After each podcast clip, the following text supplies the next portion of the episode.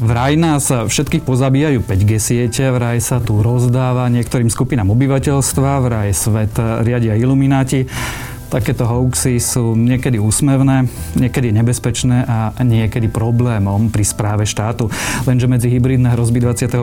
storočia patria aj kybernetické útoky, hackeri a útoky medzi štátmi len vedené inými prostriedkami.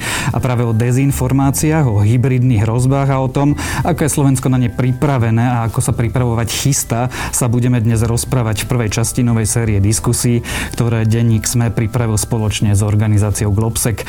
Dnešnými hostemi sú Martin Klus, štátny tajomník Ministerstva zahraničných vecí a európskych záležitostí. Dobrý deň, pán. A analytik Globsecu Daniel Milo. Ďakujem.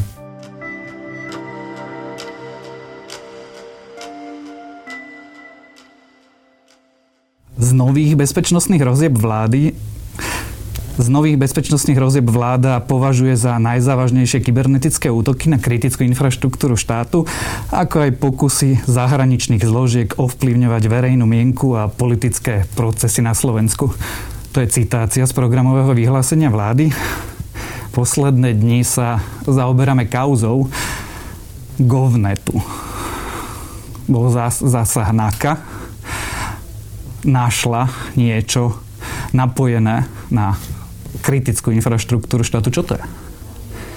No, to sme aj my zvedaví, čo to nakoniec všetko bude. A musím povedať, že mňa tento zásah až tak veľmi neprekvapil, lebo to tušenie už z našej práce v opozícii bolo pomerne silné, že sa niečo neférové deje v rámci jednotlivých IT zákazok, ktoré sa v tom čase na Slovensku udiali.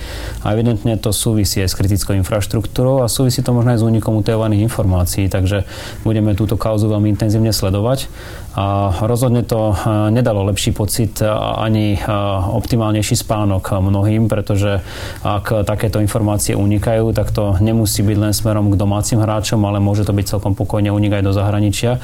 A toto je veľmi nebezpečná záležitosť, na ktorú musíme samozrejme aktívne reagovať. Je možné, že je za tým štátny aktor. Ja budem citovať Vladimíra Pčolínskeho, šéfa SIS, ktorý dnes pred chvíľou povedal, že vylúčiť nemôžeme, že išlo o snahu zahraničných tajných služieb preniknúť do systému. Skôr si však myslím, že mohli naopak o snahu zabraniť tomu, aby sa zahraničné tajné služby k niečomu takémuto dostali. Nič nie je vylúčené a verím tomu, že NAKA si bude plniť svoju úlohu a že sa čoskoro možno dozvieme viacej. A v prípade, že sa aj nedozvieme viacej, tak potom práve tento typ podozrenia sa možno do istej miery naplní. Ja spomeniem jeden z prípadov, ktorý sa udial nie tak dávno na našom rezorte diplomácie, kde takisto došlo k ataku na našu sieť. Od tej doby mi napríklad niektoré veci na maili nefungujú, ale fakt je ten, že sme museli reagovať a ak naozaj niečo vážne uniklo, je to fakt veľký problém a ak niečo vážne neuniklo a budeme vedieť odhaliť, akým spôsobom sa veci diali, tak aspoň nám to dá lepšie nástroje na to, aby sme takýmto problémom do budúcnosti zabránili.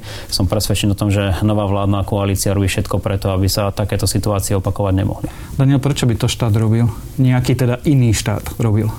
Kybernetické útoky sú naozaj tradičnou súčasťou systému hybridných hrozieb z viacerých dôvodov. Ako získať prístup k dokumentom, či už vládnym, alebo dokumentom niektorých politických strán, poslancov, môže samozrejme poskytnúť mnohé komparatívne výhody.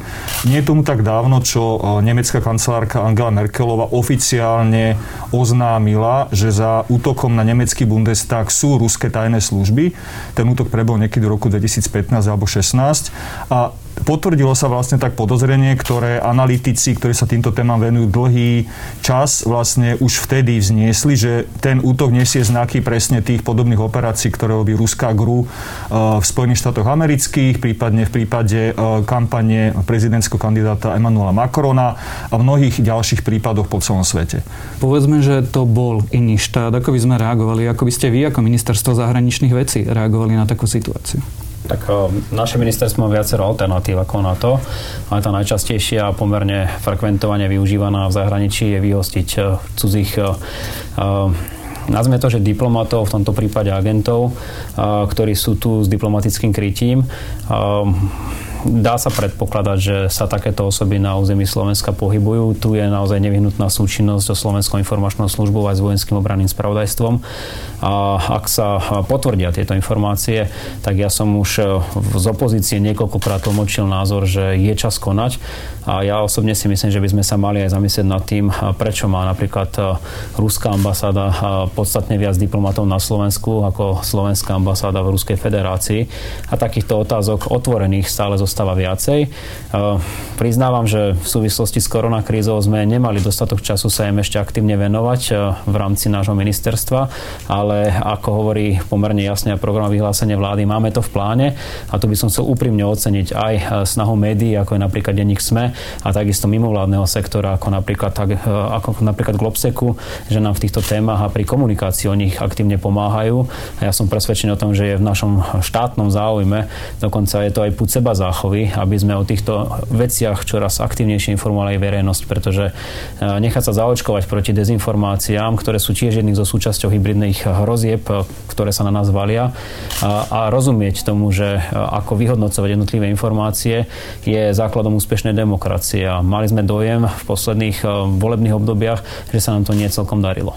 Takéto hybridné operácie na našom území prebiehajú. Vieme, že hovorí sa veľa o susedoch našich, že prebiehajú v Českej republike, v Poľsku, v Rakúsku. Oveľa menej sa doteraz rozprávalo o prítomnosti takýchto operácií na Slovensku. Zažívame to? Sme toho obeťou alebo súčasťou? No, bolo by zvláštne, ak by to na našom území neprebiehalo, keďže Slovenská republika, to opäť máme potvrdené z viacerých výskumov, verejnej mienky, analýz a tak ďalej, je v oblasti, nazvem to, že svojho geopolitického alebo zahranično-politického smerovania pomerne zraniteľná. Slovensko dlhodobo vykazuje najnižšiu mieru podpory pre členstvo v NATO. Podpora v EÚ má nejakú stúpajúcu tendenciu a zároveň, čo sa týka vnímania napríklad našich vzťahov so Spojenými štátmi, Slovensko dlhodobo vyčnieva ako najviac antiamerikanická alebo najviac anti-US zameraná krajina v celom regióne. Toto samozrejme má nejaké historické korene, ale vytvára to aj hodnú živnú pôdu pre šírenie naratívov a pre organizáciu rôznych typov aktivít, ktoré sa snažia akoby ešte viacej podkopávať napríklad dôveru obyvateľstva štát, členstvo v NATO. Mali sme tu bežiacu petíciu za vyhlásenie referenda o vystúpení Slovenska z NATO a tak ďalej. Toto sú také konkrétne možno príklady a mohli by sme ísť až do ďalších typov aktivít typu noční vlci, slovenskí branci, ktorí ako na prvý pohľad môžu pôsobiť neškodne, ale môžu byť súčasťou nejakého veľa širšej kampane. Prečo by to niekto robil? A možno zaujímavejšia otázka je, že kto to robí? Už tu padlo slovo Rusko.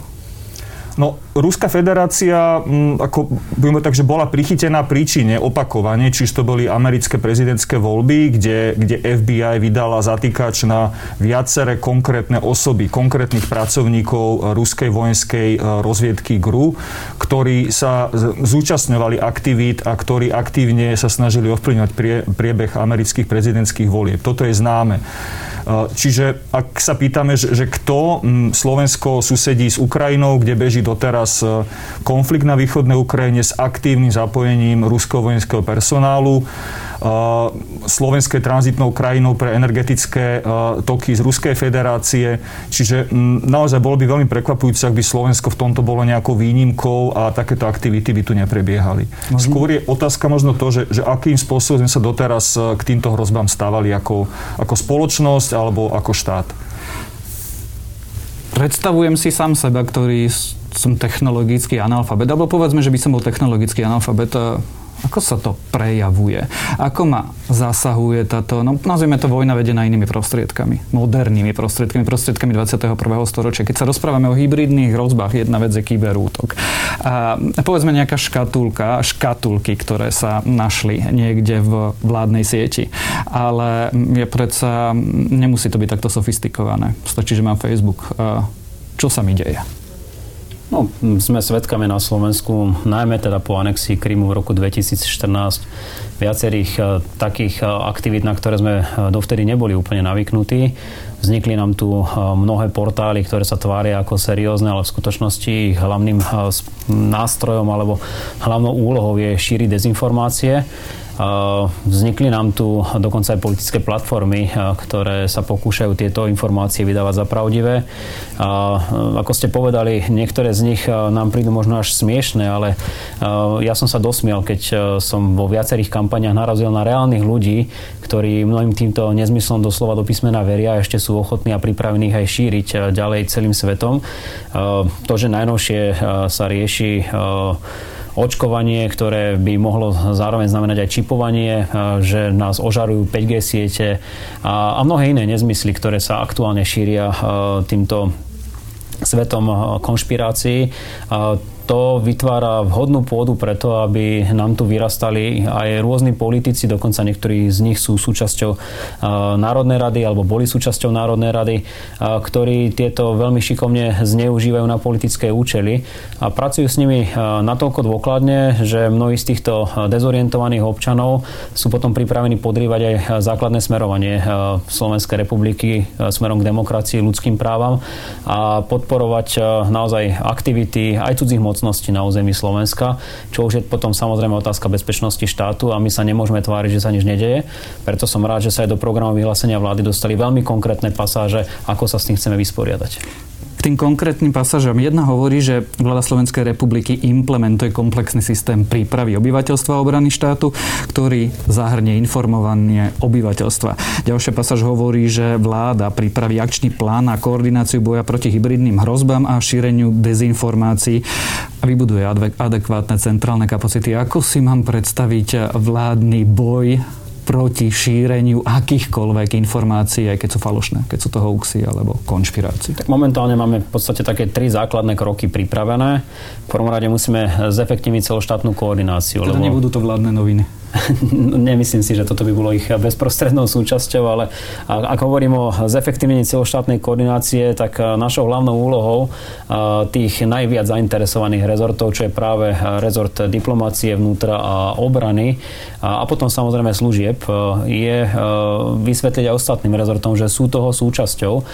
Ja spomeniem jeden príklad za všetky, ministerstvo zdravotníctva. Celá tá antivaxerská skupina, ktorá sa veľmi aktívne drží na sociálnych sieťach a naozaj už to prechádza až do nebezpečných vecí, tak tam vidím veľmi dôležitú rolu práve ministerstva zdravotníctva. Tu chcem oceniť, že ešte za predchádzajúcej vlády vtedajšia ministerka zdravotníctva pani Kalavská aktívne vystúpila v Národnej rade a boli to mimoriadne zdieľané videá, ktoré z jej vystúpenia boli následne zostrihané v tom pozitívnom slova zmysle a potom samozrejme v tom negatívnom slova zmysle. Toto je taký typický príklad, kde je iný rezort ako tie, na ktoré by sme si v tejto súvislosti vedeli ukázať prstom. Ministerstvo školstva, mimoriadne dôležitá úloha, ak sme sa rozprávali o tom, že potrebujeme vedieť vyhodnocovať informácie, potrebujeme kriticky myslieť, no tak to niekde musí začať. A ja si osobne myslím, že už možno od škôlky, ale určite najmä od základnej školy musíme s tými deťmi rozprávať o tom, aké nebezpečné je, aby uverili všetkému, čo na tej sieti nájdu. No a takto sme prechádzali rezort po rezorte a zistili, že v zásade každý je nejakým spôsobom zainteresovaný do boja proti hybridným hrozbám, čiže tá koordinácia už nastala. Momentálne si musíme určiť, kto bude hlavným nositeľom celej tej agendy, pretože ministerstvo zahraničných vecí túto ambíciu nemá. Ani ministerstvo obrany, ani ministerstvo vnútra, každý z nás pokrýva nejakú časť tohto boja, alebo keď chceme tej ochrany obyvateľstva. No, vzniká nám tu nové ministerstvo, to sa do istej miery hlási k tejto agende a plus tu máme služby. Čiže pracujeme aj vo verejnom, aj v tom utajenom režime a ja verím tomu, že už v priebehu leta nájdeme odpoveď na to, ako presne by sme to vedeli skoordinovať tak, aby to mohlo už od jesene začať relatívne dobre fungovať. Daniel, vy si viete predstaviť, že sa to dá vybudovať na úrovni štátu, pretože samozrejme povieme si, že zlepšiť kritické myslenie, zlepšiť informovanosť štátu, zjednodušiť prístup k faktom, aby proste ľudia vedeli rozlišovať, čo je nezmysel, ale a čo nezmysel nie je, ale ako to urobiť, lebo to je niečo, s čím sa boríme 20 rokov. Ja zastávam princíp alebo prístup k tejto problematike založený na celospoločenskom prístupe, tzv. Whole of society approach. Čiže ak chceme úspešne ako spoločnosť čeliť nebezpečenstvu šírenia dezinformácií, manipulácií, hoaxov, rôznych ovplyvňovania myslenia obyvateľstva, tak je potrebné, aby takéto aktivity bežali v celom širokom spektre spoločnosti. Pričom samozrejme tá úloha štátu v tomto zmysle je prvorada a nezastupiteľná. Nikto, ani médiá, ani mimovládne organizácie, ani akademické inštitúcie nemôžu suplovať úlohu, ktorú má štát. A to, čo my sme napríklad v minulom roku analyzovali veľmi intenzívne, bolo, že akým spôsobom zatiaľ funguje strategická komunikácia na úrovni štátu. Čiže cieľavedomé, dlhodobé a komplexné informovanie štátu o svojich politikách, prioritách, hodnotách. A zistili sme, že existujú veľmi, veľmi veľké rozdiely v kvalite, v rozsahu a v efektívnosti takéto komunikácie medzi jednotlivými rezortami. A jedným z hlavných záverov tej analýzy bolo to, že je nevyhnutné a potrebné zriadiť nejakú centrálnu koordináciu takejto komunikácie, čiže aby občania Slovenska nemuseli čerpať informácie o tom, že čo vlastne vláda robí, chce robiť, na akých hodnotách stojí, prečo to robí, z nejakých veľmi pochybných zdrojov, ale tá prvá informácia, ktorú dostanú, bola od akoby dôveryhodných zdrojov informácií, čiže v prvom rade jednotlivých rezortov a ich predstaviteľov. Takýto model existuje vo viacerých krajinách, napríklad práve v pobaltských krajinách, keďže majú za suseda Ruskú federáciu a v tejto oblasti sú možno najďalej, takisto vo Fínsku, v Švédsku. My sme naozaj analyzovali rôzne modely, ktoré sú v iných krajinách vo svete a navrhli sme niektoré konkrétne riešenia, ktoré by bolo možné aplikovať aj u nás. Samozrejme, že dostávame sa tu vždy k tým otázkam, že kde je tá hranica slobody prejavu a naopak ako ochrana nejakých bezpečnostných záujmov alebo celospoločenských záujmov, ale myslím si, že bez nejakej zásadnej revízie toho súčasného fungovania vždy bude ten štát ťahať za kratší koniec, ak nenavýši kapacity, ak nebude mať jasné vnútorné štruktúry a procesy a napríklad nebude schopný aj zachytiť nejakú takúto koordinovanú kampaň, ktorá beží, informačnú kampaň, ktorá beží naprieč rôznymi týmito dezinformačnými platformami. Čiže si to mám predstaviť ako vybudovanie centrálnej autority, na ktorú sa dá obrátiť a keď váham, alebo jednoducho bude uvádzať na pravú mieru akúkoľvek hlúposť, ktorá sa šíri v spoločnosti? Je to jedna z možností, s ktorou pracujeme. My ale nestavíme, že úplne na zelenej lúke. My tu už máme v podstate koncepciu boja proti hybridným hrozbám, schválenú ešte za predchádzajúce vlády v roku 2018. Problém je, že do života sa nejak veľmi nedostala. Možno to bolo aj v súvislosti s tým, ako bola zložená vtedajšia vládna koalícia a že niektorí aktéri v nej skôr vystupovali ako aktéri šíriaci propagandu a možno v istom slova zmysle je riziko z hľadiska hybridného, ako tí, ktorí by jej mali zabraňovať. Ale to je téma sama o sebe. Takže na tejto koncepcii sa dá stavať. Máme tu vytvorené napríklad situačné centrum, máme tu analytické centrum pod SIS, ktoré vyhodnocuje niektoré hybridné hrozby. Plus chceli by sme aktívne zapojiť najmä aktérov z tretieho sektora a média, ktoré by nám najmä v rámci tej strategickej komunikácie pomáhali, pretože my sme boli v rámci rezortu diplomácie taký pozitívny ostrovček deviácie, kedy sme tú strategickú komunikáciu začali v rámci nášho rezortu a bohužiaľ ďalšie rezorty sa nejak intenzívne k nám nepridávali. No a dnes musím povedať, že sme zase pokročili o krôčik ďalej. Máme dokonca oddelenie pre hybridné hrozby, ktorého vedúcim predstaviteľom je veľvyslanec Peško a on sa aktívne tejto téme v rámci rezortu venuje. A chceli sme tým tak trošku, poviem pravdu, inšpirovať aj ostatné rezorty, aby sme mali vlastne partnerov, na koho sa obrátiť pri tejto problematike. A už dnes vieme, že tých partnerov máme.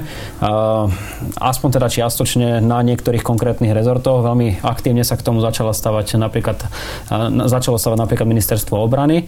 Takisto služby sú pripravené. Mali sme práve minulý týždeň na túto tému dôležité stretnutie a ja verím tomu, že v rámci strategickej komunikácie sa už dnes môžeme aktívne oprieť aj o štúdie, ktoré robil Globsec, o štúdie, ktoré vydával okrem iného aj váš denník a takisto máme dnes niekoľko portálov, ktoré aj my v rámci našej strategickej komunikácie využívame ako zdroj informácií pre občanov pri boji proti práve nezmyslom, ktoré sa internetom šíria. Ja to teraz trochu skomplikujem, pretože majme obsah. Máme vytvorené niečo, čo potrebujeme, chceme povedať ľuďom, upozorniť, že toto je riziko, že toto je nepravda, toto je nezmysel, toto je potenciálne nebezpečné, ale ono to oveľa komplikovanejšie začne byť, keď ten obsah chceme doručiť tým ľuďom. Ako chceme ľuďom dať vedieť, že toto sú nepravdivé informácie, ktoré sa šíria médiami a ktoré sa šíria aj médiami nového typu, ako sú sociálne siete? Máme tu niektoré opäť také prvé lastovičky alebo príklady, kedy sa to tak deje. Napríklad my sme aj v tej analýze veľmi pozitívne zhodnotili aktivity Facebooku slovenskej polície Slovenskej republiky, ktorý ten profil je naozaj veľmi úspešný, sleduje ho veľa ľudí. Informácie z neho plynú akoby prirodzeným spôsobom práve k tej cieľovej populácii, nie je tam potrebný nejaký ten medzičlánok a dokonca zriadili špecializovanú akoby substránku alebo špecializovaný kanál, ktorý sa venuje práve nejakým zavádzajúcim falošným informáciám. Toto je podľa mňa cesta do budúcna. Vytvoriť komunikačné kanály, ktoré sú čo najbližšie tej cieľovej populácii, lebo dneska aj na Slovensku veľká väčšina ľudí príjma informácie práve zo sociálnych sietí a bude to čím ďalej tým viac týmto spôsobom robené. Samozrejme, médiá zostávajú stále významným kanálom a zdrojom informácií, ale aj štát musí akoby nabehnúť na tie nové aktuálne formy komunikácie.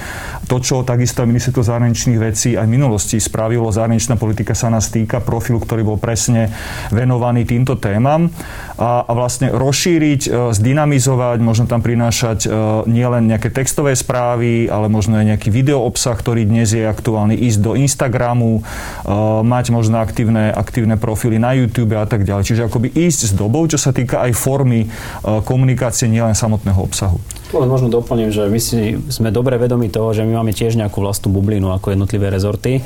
A naozaj tu polícia Slovenskej republiky je dobrým príkladom, ale vieme si predstaviť práve tú aktívnu spoluprácu aj s tretím sektorom, lebo ten oslovuje úplne inú časť verejnosti, ako oslovujú samotné ministerstva. Pochopiteľne médiá musia byť v tomto veľmi intenzívne zainteresované.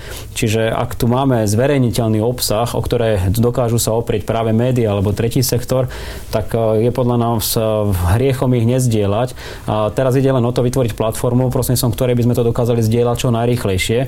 Ja spomeniem napríklad baltských elfov, čo je téma sama o sebe a skutočne veľmi efektívny spôsob, ako čeliť práve propagande z rôznych pofiderných zdrojov. Máme takúto skupinku slovenských elfov. Treba sa poďakovať možno na tomto mieste za ich aktivity a činnosť, ktorú by sme mohli ešte rozšíriť a vieme si predstaviť, že rôzne rezorty by mohli vypisovať aj grantové schémy na to, aby takíto ľudia dokázali ovplyvniť svoje najbližšie okolie a teda vystúpiť z tej pomyselnej bubliny toho ministerstva sa dá možno aj takýmto veľmi jednoduchým spôsobom a využiť pritom aj tie platformy, ktoré spomínal pán Milo. Problémom ale sociálnych sietí je to, že ľudia sú schopní sa uzatvárať do akýchsi bublín. Jednoducho istí, povedzme, že najviac ohrozené skupiny obyvateľstva alebo náchylné uveriť takýmto veciam. Kým sa to posolstvo nikdy nedostane. V Spojených štátoch práve prebieha debata o regulácii sociálnych sietí. V Európe už roky prebieha debata o regulácii sociálnych sietí, alebo teda aspoň zarovnanie pravidiel pre médiá starého a médiá nového typu. Vy si viete predstaviť, že by Slovensko alebo Európska únia, ktorého je Slovensko súčasťou, regulovala Twitter, Facebook, Instagram? Chystáme sa niečo také robiť? No, ono to práve nie je otázka, že či si to vieme predstaviť, ale teraz v tejto chvíli beží verejná konzultácia k návrhu DSA, Digital Services Act, čo je vlastne najväčšia regulácia sociálnych, nielen sociálnych médií, ale celkovo digitálnych služieb ako takých od e-commerce directive, ktorá má 20 rokov. Čiže od 2. júna do, myslím, 9. septembra beží verejná konzultácia najväčšej reformy v oblasti digitálnych služieb v celej Európe. A je zaujímavé, že nedávno teda podľa informácií zverejnených na Euroaktiv SK Slovenská republika sa pridala k skupine pobaltských krajín, ktoré kritizovali súčasné dobrovoľné záväzky zo strany sociálnych médií, ako je Facebook, Twitter, Google a ostatní, ako nedostatočné a vyzývala na nejaké sprísnenie toho súčasného dobrovoľného režimu. Čiže tá otázka podľa mňa dnes už nie je, že či sa majú alebo nemajú sociálne médiá regulovať, ale ako, akým spôsobom a aké sú tie parametre a kritéria, aby tam boli vyvážené všetky tie záujmy. A ako? Teraz znovu ocitujem z programového vyhlásenia vlády, ktoré hovorí, že tento boj však nikdy nesmie oslabiť podstatu slobody slova ako východiskového princípu demokracie. A teraz sme na veľmi tenkom ľade, keď sa rozprávame o reguláciách a versus slobode slova. A Tak ako? Ako? Som chcel práve zdôrazniť, že pre mňa ako liberála obzvlášť je veľmi ťažké si predstaviť, kde už je tá hranica slobody slova, ale pravda je taká, že naozaj sociálne siete niekedy reagujú veľmi pomaly alebo vôbec a vo veľkej miere vytvárajú podhubie na to, aby sa šírili veci, ktoré môžu byť už naozaj spojené s bezpečnosťou štátu. A tu je potom veľmi zložitá diskusia pred nami, ako na to reagovať. Ja osobne som zastanca toho, že by sme mali v maximálnej možnej miere reagovať tak, aby sme vyvracali tieto mýty práve faktami, aby sme usmerňovali tú verejnú debatu, pretože v tomto smere my sme doposiaľ naozaj skôr iba reagovali a boli sme stále v tej defenzívnej pozícii. Je čas, aby sme išli do protiútoku, aby sme, to boli my, kto sa navezie napríklad na tie konšpiračné stránky a vysvetlí to tamojším diskutujúcim, že jednoducho uverili hlúposti. Nie je to jednoduché, je mi úplne jasné, že to chce aj pomerne veľké množstvo finančných prostriedkov, hlavne v súvislosti s ľudskými zdrojmi, ale iná možnosť v tejto chvíli nie je. Ďalšou je, že by naozaj Slovenská republika začala regulovať, ale tu ja predpokladám, že je o mnoho schodnejšia je európska cesta ako samotná slovenská. Preto som rád, že Slovensko je súčasťou tej diskusie, o ktorej hovoril pán Milo. A takisto sa zhodujem s tým, že nie vo všetkom tieto sociálne siete sú rovnako aktívne smerom k menším krajinám, poviem to tak, ako to je, napríklad po baltským, alebo Slovensku, alebo niektorým ďalším, ako v prípade Nemecka, alebo Francúzska. Lebo tam už sme určité ústupky videli a vidíme, že tam aj tie sociálne siete sú niekedy ďaleko aktívnejšie v regulácii skutočne škodlivého obsahu. Tu teraz nejde o slobodu slova, škodlivého obsahu, ktorý vyslovene môže byť nebezpečným z hľadiska štátnej bezpečnosti. Takže nejaká forma diskusie tu už je a ja verím tomu, že ju dotiahneme do úspešnejšieho konca, pretože tie príklady z minulosti, ktoré tu odzneli, okrem iného napríklad v súvislosti s americkými prezidentskými voľbami, ktoré nás o pár mesiacov čakajú, sú niekedy až hrozivé a nemôžeme sa tváriť, že sa nič nedeje. A aká bude teda pozícia Slovenska? Budeme za prísnejšiu reguláciu, alebo za prísnejšiu zodpovednosť, alebo za až trestnoprávne stíhanie takých ľudí, ktorí či už takéto veci šíria, alebo teda na platformiem, ktoré takéto veci šíria? No, najprv si musíme urobiť poriadok sami doma, lebo keď si uvedomíme, že sme tu mali súdny proces s jednou konkrétnou politickou stranou na základe obžaloby generálnej prokuratúry, ktorá bola skutočne postavená na vode a dopadlo to tak, že sa legitimizovala táto politická strana a viacerí sa začali tváriť, že oni sú v podstate tou najregulárnejšou politickou stranou na Slovensku, pretože na to majú dokonca štempel od Najvyššieho súdu Slovenskej republiky, tak toto je problém. Takže tu niekde by som začal, že keď už napríklad máme ďalší súdny proces v súvislosti so šekmi na veľmi pofidernú sumu peňazí, tak ja verím tomu, že tam neurobíme rovnakú chybu. Takisto ako neurobíme rovnakú chybu, že sa budeme tváriť, že jeden z poslancov, ktorý dostal poslanecký notebook, a ktorého ja som pravidelne vydal, ako si na ňom veselo pracuje, sa potom pred súdom bude tváriť, že nevie robiť na počítači. Toto sú naše domáce úlohy. Tu niekde treba začať a potom sa môžeme rozprávať aj o tej celoeurópskej regulácii, ale ako hovorím, buďme veľmi opatrní, lebo naozaj sloboda slova je veľmi tenký ľad a keď sa nám prelomí, tak to môže sa obrátiť aj proti demokracii ako takej. Keby ste si mali tipnúť, ako to skončí celé a či vlastne oni svojím spôsobom je to súboj a ktorom principiálne ťaháme za kratší koniec, pretože my vieme, že negatívne falošné správy sa šíria rýchlejšie. Konzumenti týchto správ si už potom menej často prečítajú ich vysvetlenie. A ako to celé dopadne a či vôbec skončíme dobre, keď to tak zjednoduším. Ako to bude? No, podľa mňa všetci, každý zo svojej pozície, či je to z postavenia štátneho tajomníka ministerstva, z postavenia analytika, z postavenia novinára alebo obyčajného človeka, čitateľa, máme nejaké penzum možností, ktoré každý z nás môže urobiť. Ako štát môže meniť politiky, môže upravovať zákonodárstvo, môže vstupovať do nejakých procesov na medzinárodnej úrovni, na úrovni EÚ. My ako analytici takúto problematiku sledujeme, monitorujeme, analyzujeme, informujeme o tom verejnosť. Vy, novinári, takisto ste neodlučiteľnou a veľmi dôležitou kľúčovou súčasťou toho celého procesu, keďže častokrát prinášate tie informácie k cieľovej populácii. No a každý jeden z čitateľov, z poslucháčov proste má väčšinou nejaké sociálne médium, prístup k nemu, môže sa zapájať do diskusí, môže sa rozprávať o tom so svojou rodinou. Ako naozaj tých možností je tu veľmi veľa. Môže podporať rôzne aktivity občianske, či už sú to tí slovenskí elfovia alebo mnohé iné aktivity, ktoré bežia na Slovensku. Čiže ako základom je asi nerezignovať na to, nepovedať si, že to je hrozné, je to tu toho strašne veľa a utopíme sa v tom, ale každý svojou mierou podľa svojich možností môže niečo urobiť. Toto je možno ako také prvé základné východisko. Samozrejme tie možnosti sú rôzne u rôznych aktérov, ale myslím si, že proste tá doba ide tak dopredu a ten dopad technológií na smerovanie spoločnosti bude tak zásadný, že rezignovať na tento nejaký súboj a povedať si, že to dopredu prehraté, je cesta do pekla. To, čo hovorí Dano Milo, znamená, že sme to dosiaľ a podceňovali? Že to predchádzajúce politické reprezentácie podceňovali alebo ignorovali, alebo im to dokonca vyhovovalo, že to takto je? Ako ktoré? No, pri najmenšom sa asi zhodneme na tom, že sa neurobilo dosť. Keďže aj u nás narastli extrémistické sily, keďže aj u nás na sociálnych sieťach vidíme všetky tie negatívne trendy, ktorým sme do istej miery mohli zabrániť, ak by sme boli aktívnejší už v minulosti. Opäť sa vrátim po príkladu pobaltských krajín, ktoré to cítia ako vysokú mieru svojho ohrozenia. U nás sa o tom hovorilo minimálne, ak vôbec. A tie výsledky z prieskumov, ktoré jasne hovoria, že Slováci sú najviac náchylní uveriť propagande, najviac náchylní tváriť sa, že tu máme napríklad nejakú svetovú mocnosť, ktorá je voči nám nepriateľská, hoci opak je pravdou, a zase voči inej sme až príliš zmierliví, zase hoci opak je pravdou, pokiaľ ide o ich aktivity.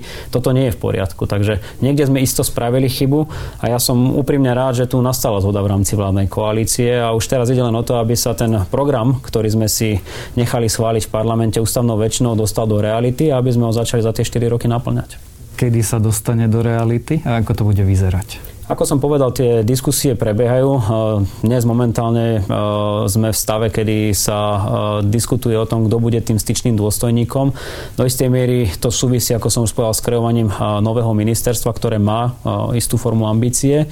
A ja predpokladám, že najneskôr na jeseň sa pohneme ďalej, pokiaľ ide o vládne inštitúcie. A za ten čas beží dialog s mimovládnymi organizáciami.